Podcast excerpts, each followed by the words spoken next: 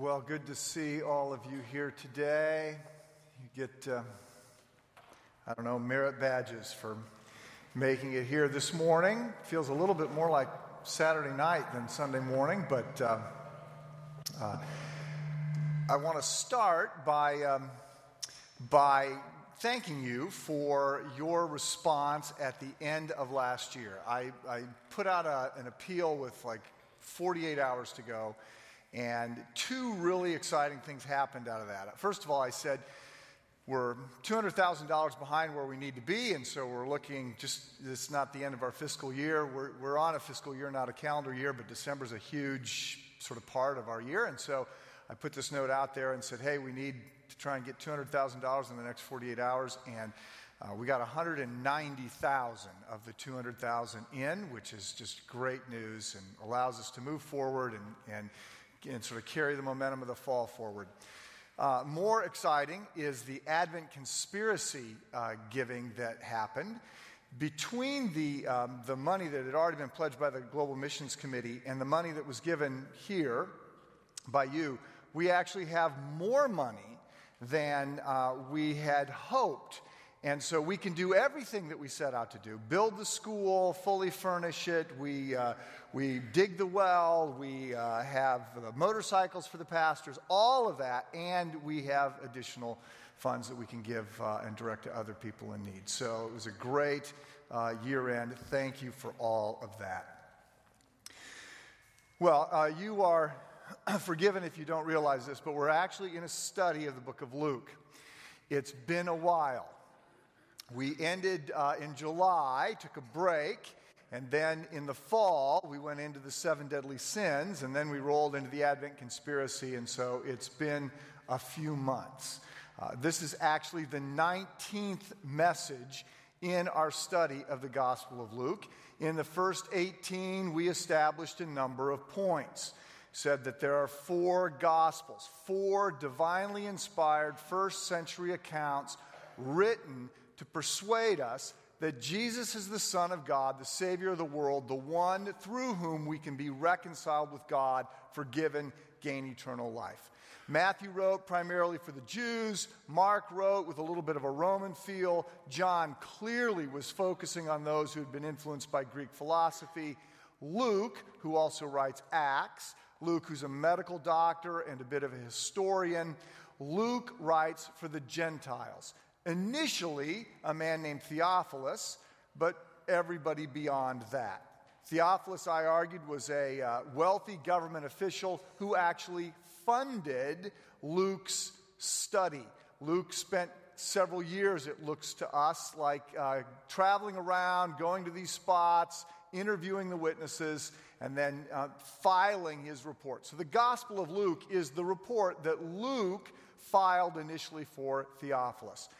We saw that it opened with uh, the silence being broken when the angel Gabriel, after 400 years of silence from heaven, the angel Gabriel appears to Zechariah, a poor, uh, small town priest who he and his wife are well past childbearing age, but the angel says, God has heard your prayers and is going to give you a son. And this son will be the one who will pave the way for Jesus, the Savior of the world, to follow. Uh, we then saw uh, how that same angel went then to Mary, a young girl, and told her that she was going to be the one that would give birth to the Savior himself. Uh, we saw uh, a little bit then about uh, reactions to this. Uh, reactions by Elizabeth, reactions by Mary, reactions by Joseph, who finds out that his fiance is expecting a child. We then uh, jump to the birth and early days of John the Baptist, just followed by the birth and early days of Jesus. And we see again responses to Christ's birth. This time it's angels and shepherds and Simeon and Anna and other people. All of this messaging that Jesus is a very special, unique fulfillment. We then uh, jump ahead 12 years. We had a brief little window into Christ's life at the age of 12, which showed us that he's an exceptional boy, but also that he's doing everything that that you could expect someone who is going to perfectly fulfill the law to do. From there, uh, we jump another 18 years to the ministry of John the Baptist, who's a bit of a rock star, traveling around Israel, preaching, calling people to repent outside the temple powers and structure. And, uh, and, and he's got a radical message. Then it's the genealogy that Luke gives us, different than Matthew's genealogy, but also there to argue that Jesus is the fulfillment of the Hebrew scriptures. Finally, we then got to the, the, the public launching of Christ's ministry. He's baptized in the Jordan River, heads out into the desert for 40 days, where he is uh, praying and fasting to prepare for his ministry. At the end of that, he's tempted by Satan. He survives that temptation, and that's where we stopped.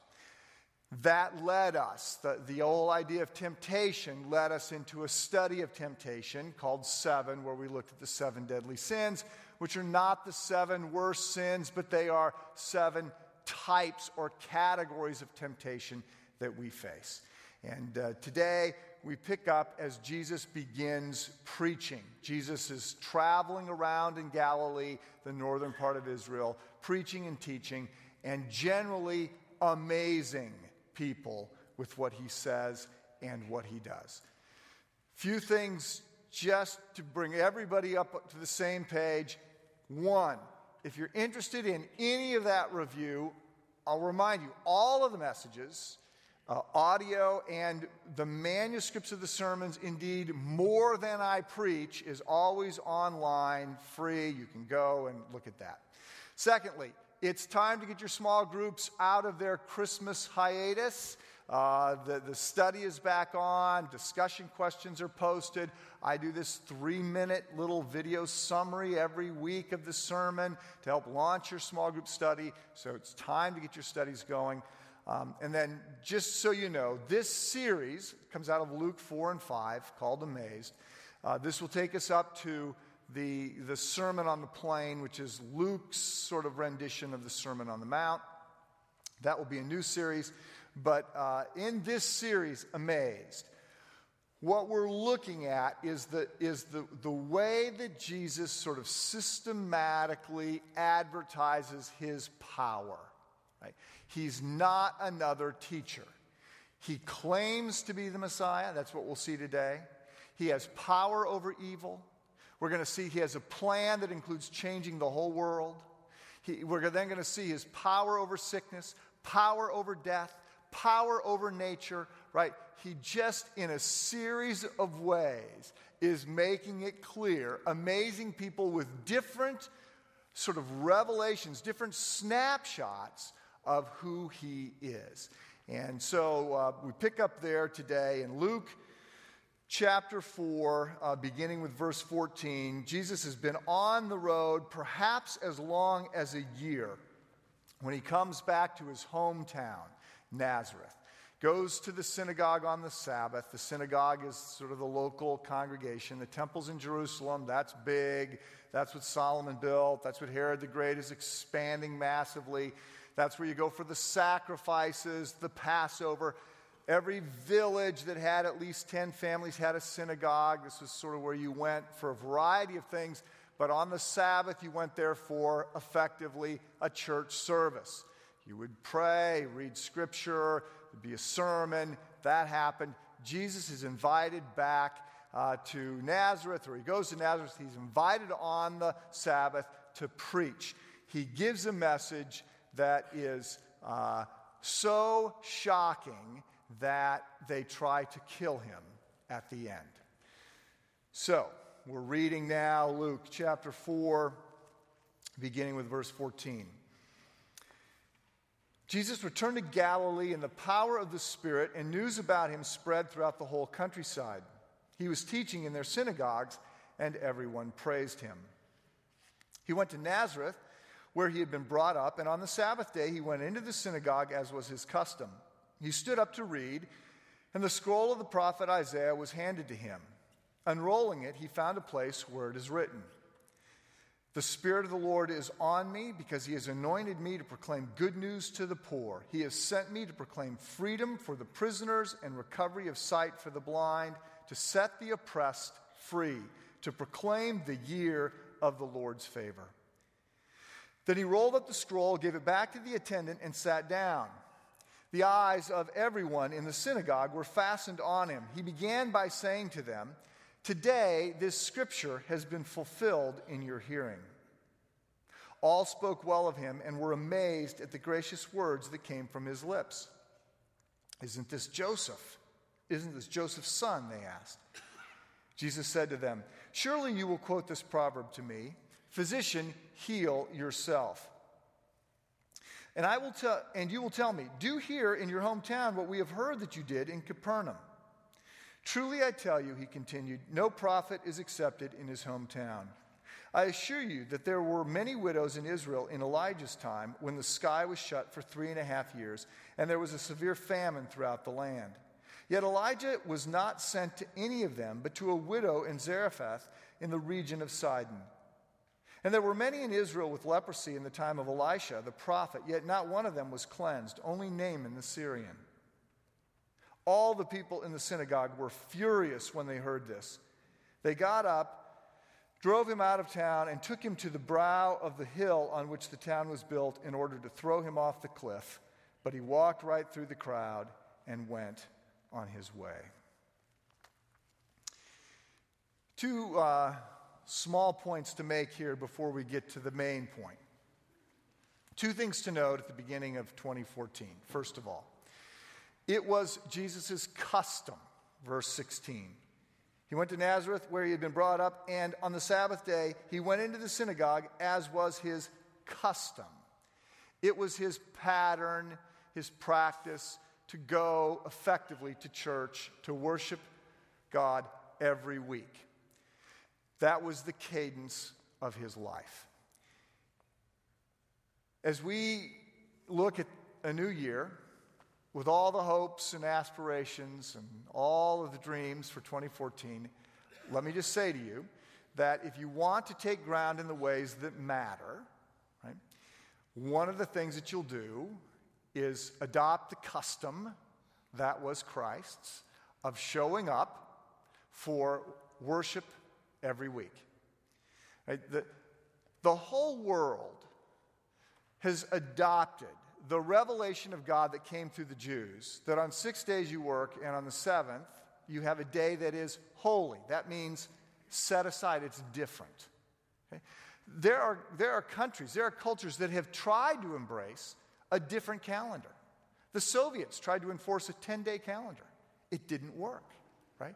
This is the way, this is the, this is the way God has wired the world.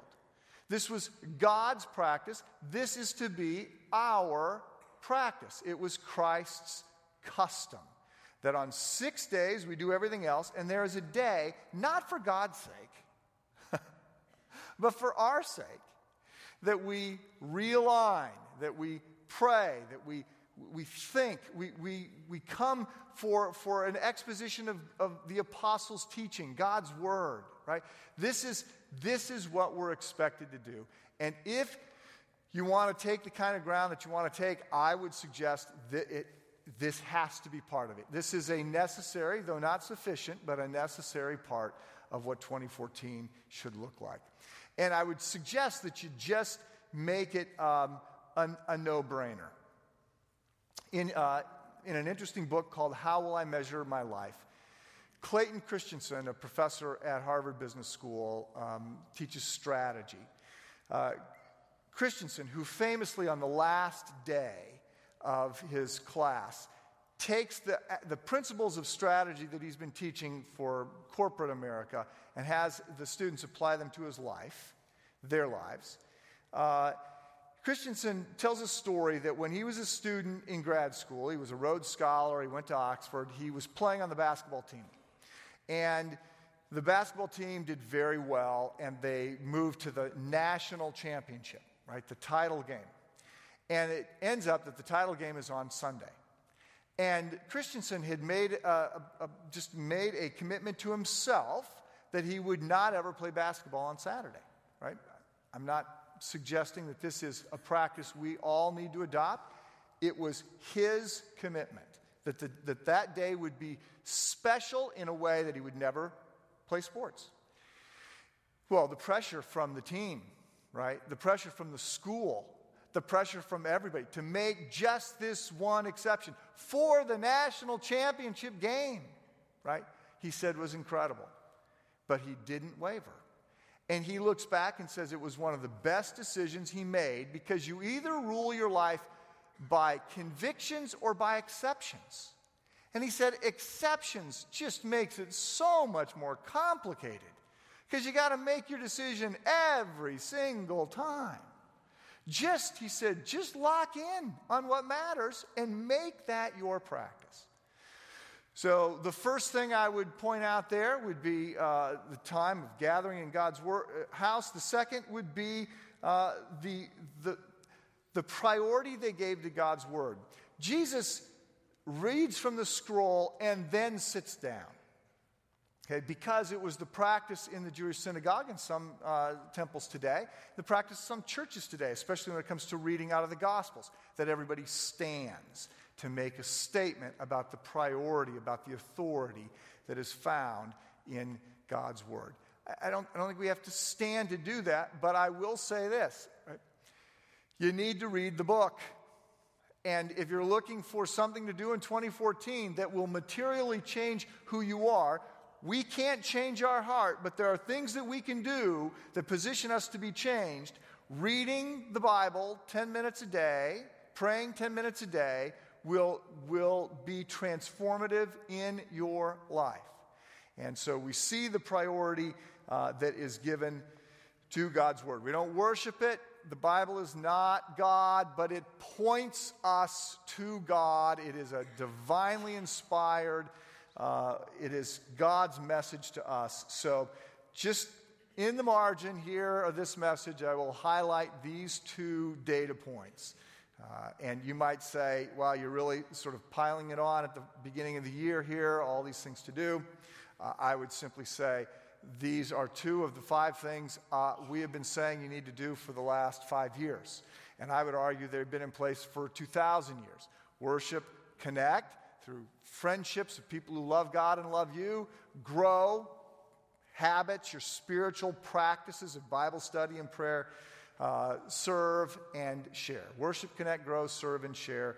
We just get two of them right here in this passage. Okay, so Jesus uh, is invited to teach, comes into the synagogue.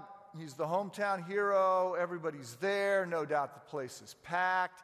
They hand him the scroll. He reads out of Isaiah. Uh, we don't know whether he reads the, an assigned text or whether he chooses this text, but what he reads is a messianic prophecy. The book of Isaiah, especially the last part of it, chapters 40 through 66, is filled with prophecies about the Messiah. In fact, the 40 through 66 is sometimes just referred to as the suffering servant section.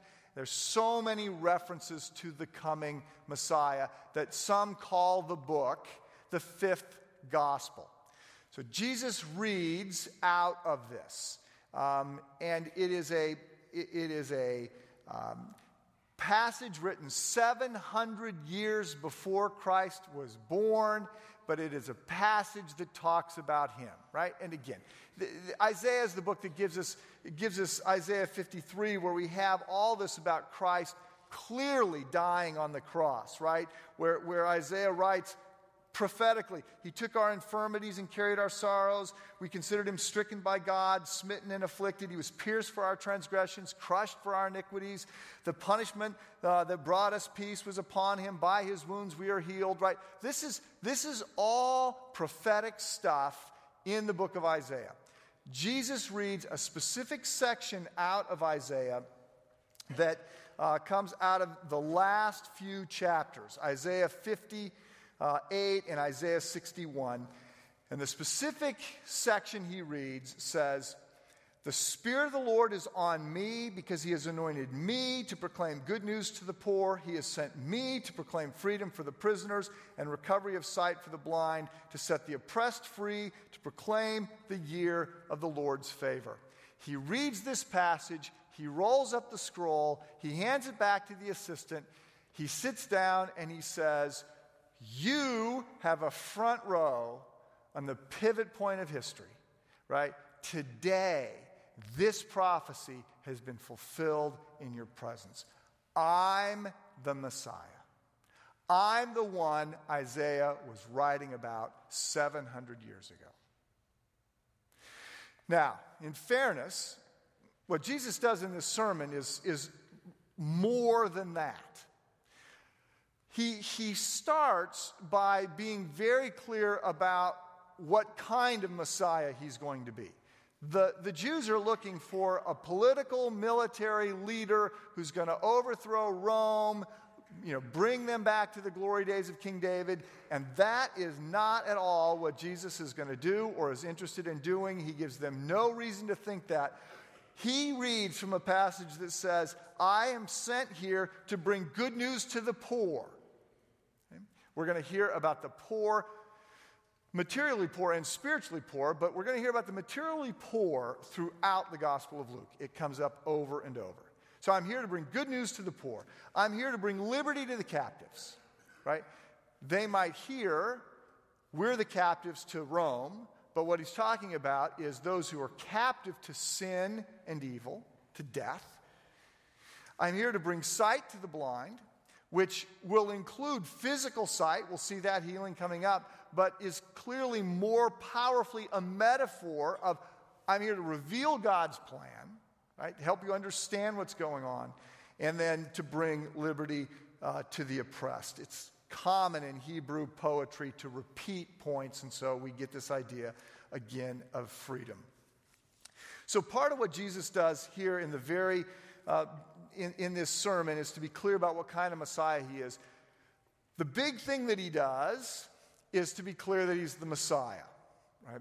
So he, he says, in essence, right, I'm the one that Moses was, was recording God's promise in Genesis 3, right? The seed of woman who has come to defeat evil. I'm the one that, that was promised by God the Father to Abraham, that there would be one, right? The seed of Abraham, not seeds plural, but the seed of Abraham who would be a blessing to the whole world. That's me. I'm the one that all the prophets have been talking about. I'm the fulfillment of this passage here in Isaiah 60. I'm the Messiah. Right? People will occasionally claim that Jesus doesn't claim to be God, okay?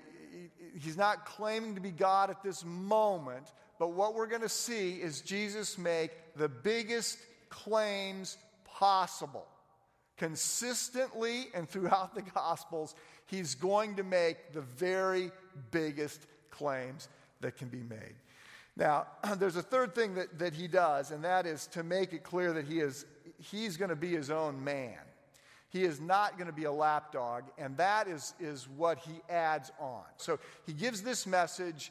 The people initially are amazed, and they're speaking well of him. You can imagine, you know, young, dynamic, authoritative, winsome, hometown boy has come in, and, and here he is, and everybody's excited, and he, he, he's preaching. And then he starts to make these claims, and you can hear a little bit of the confusion in their voice, right?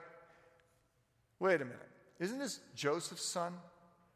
Right? Lived three houses down, played point guard on the team, took a lot of woodworking classes, right? Isn't this Joseph's son?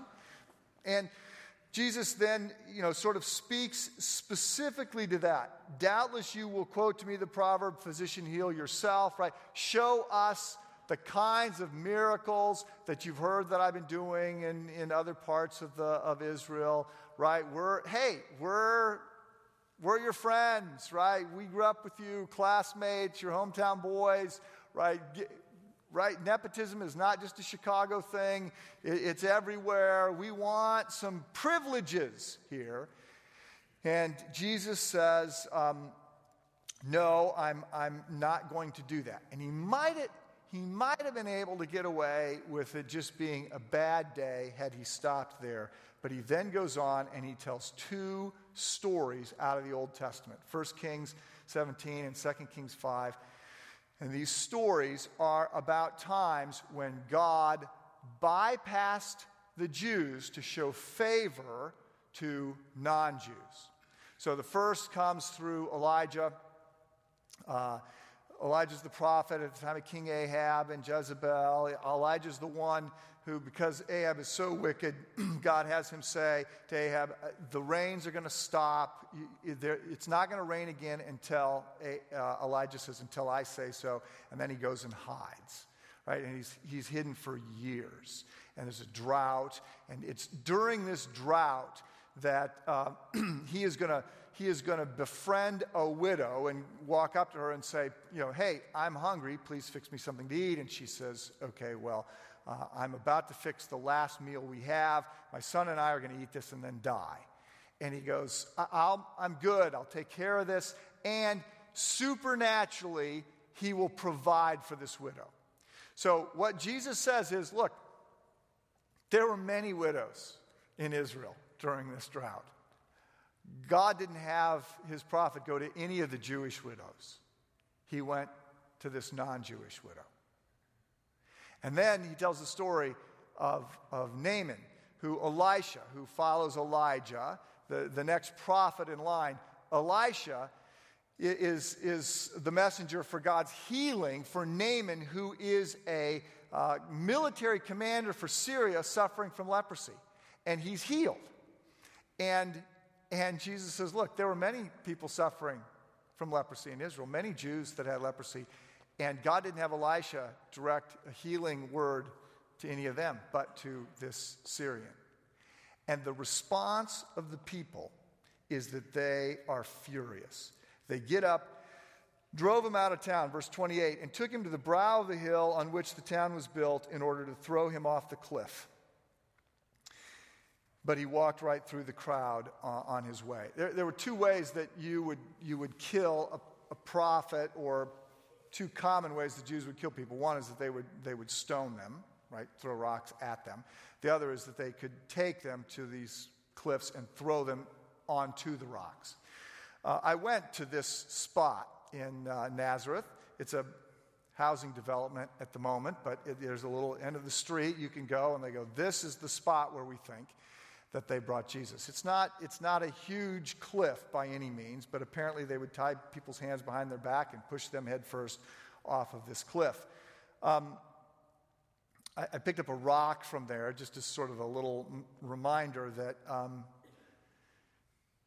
Jesus preached, and the response of the people was to want to kill him. Right? I mean, that, that was their response. They're so furious at what he said. He was not ever someone who could be controlled by the crowd. He was clear right at the very beginning. Right? I'm the Messiah, but I'm not the kind of Messiah you think I am. I'm not going to do the things you think, and, and I'm not going to back down from my claims or the fight that is going to unfold. And it is. Uh, it is an amazing passage, and uh, there are a number of things that we could focus on. Uh, there are a number of aspects of, of this passage that uh, deserve more time and attention. I, I, want to just be sure you're clear that the, the response of the people was so harsh.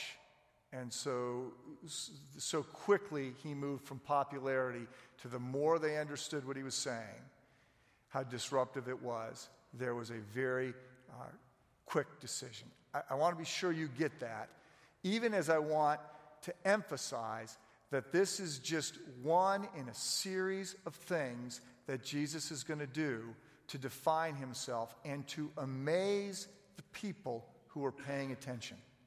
To make it very clear to everyone that he is not simply a teacher. In today's text, it, it's the claim to be the fulfillment of prophecy. Next, we're going to see him in a different synagogue casting out a demon, showing his power over evil. Then we're going to see him share a little bit of his vision for why he's here, and it is to change everything. Right? And, th- and then he's going to heal people, right? He has power over sickness. He's going to raise somebody from the dead, his power over death. He's going to calm a storm, he has power over nature, right? The, the Gospel of Luke was written to persuade us that Jesus is God, that Jesus is the Messiah, that Jesus is the one who changes everything, and to force a decision. Right? That's one of the things that you see about Jesus is that he forces us to be with him or not. And I want to I, I want to be sure you're clear how bold these claims are. No one makes bigger claims than Jesus. No one. He claims to be God, he claims to be eternal, he claims to have the power of, of life and death in his hands, of our eternal destiny in his control. He claims ultimate power. You can't make bigger claims than Jesus makes. And it forces us to decide am I in or not? And I want to say at the beginning of 2014 if you're in, go in, right? If this is true, then run after it. You're not going to find a bigger claim or a bigger promise than you get with Christ. And if you're not sure, right, then go after that. Because other people will claim to be God, but no one who is the most significant person to ever live, no one who gives us the greatest ethical system ever, no one who teaches with the power that Jesus teaches, no one who fulfills all the prophecies like Jesus fulfills, no one of his stature, no one who has changed history like he has changed history, no one of his stature comes anywhere close to making anywhere near the claims that Christ makes. He is unique in this sense. So you owe it to yourself to figure out whether you're in or not. And if you don't know, then Alpha's coming up starting in just a couple weeks on Tuesday night, and we go right after these questions. Can I trust this book? Who is Jesus? Why did he die? What does the Christian life look like? What's expected of me?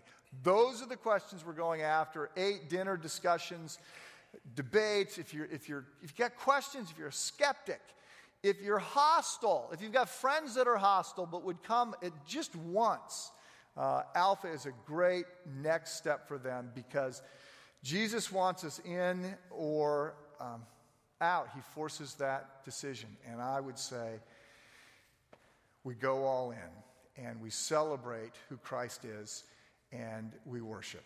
And one of the things that that allows us to do is to come to this table and remember and proclaim again his death, the pivot point of all of history. So, as those who are going to help distribute the communion elements come forward, let me say, as I always do as we come to this table, that um, we recognize an open communion table at Christ Church. That means that anyone who is a Christ follower is invited uh, to come to partake of the bread and the cup. You do not have to be a member of this local congregation. Um, but we do um, hold to the fact that you need to be a Christ follower and that we need to um, examine our hearts and we need to we, we need to be open to the Spirit of God to highlight sin, and we need to be quick to reconcile the relationships that are fractured in our lives before we come to this table. So let me pray for us, and then we'll distribute the elements. Please take both the bread and the cup, hold on to them uh, until I come back and we'll partake together. Heavenly Father, we thank you. Uh, we thank you for your love on display in your Son, in his life, in his death. We thank you for the word that you have given us that uh, helps us to understand, helps us to see in the way that Jesus, the Messiah, has come to bring sight to the blind. We have been blind. We now see things that we did not see. We thank you for that revelation. Lord Jesus, we thank you for your. Um, your teaching. We thank you most of all for your life and for your death, for doing for us what we could not do for ourselves. And we praise and acknowledge you as Lord and King. You are the Messiah. You are the one that Isaiah was writing about 700 years before you showed up. We, we proclaim that. And, Spirit of God, we Pause now to ask that you would highlight um, darkness in our hearts, bring to mind those things that we need to confess again. Um, help us to the extent that we can uh, to be soft and humble as we come to this table. We pray this in Christ's name. Amen.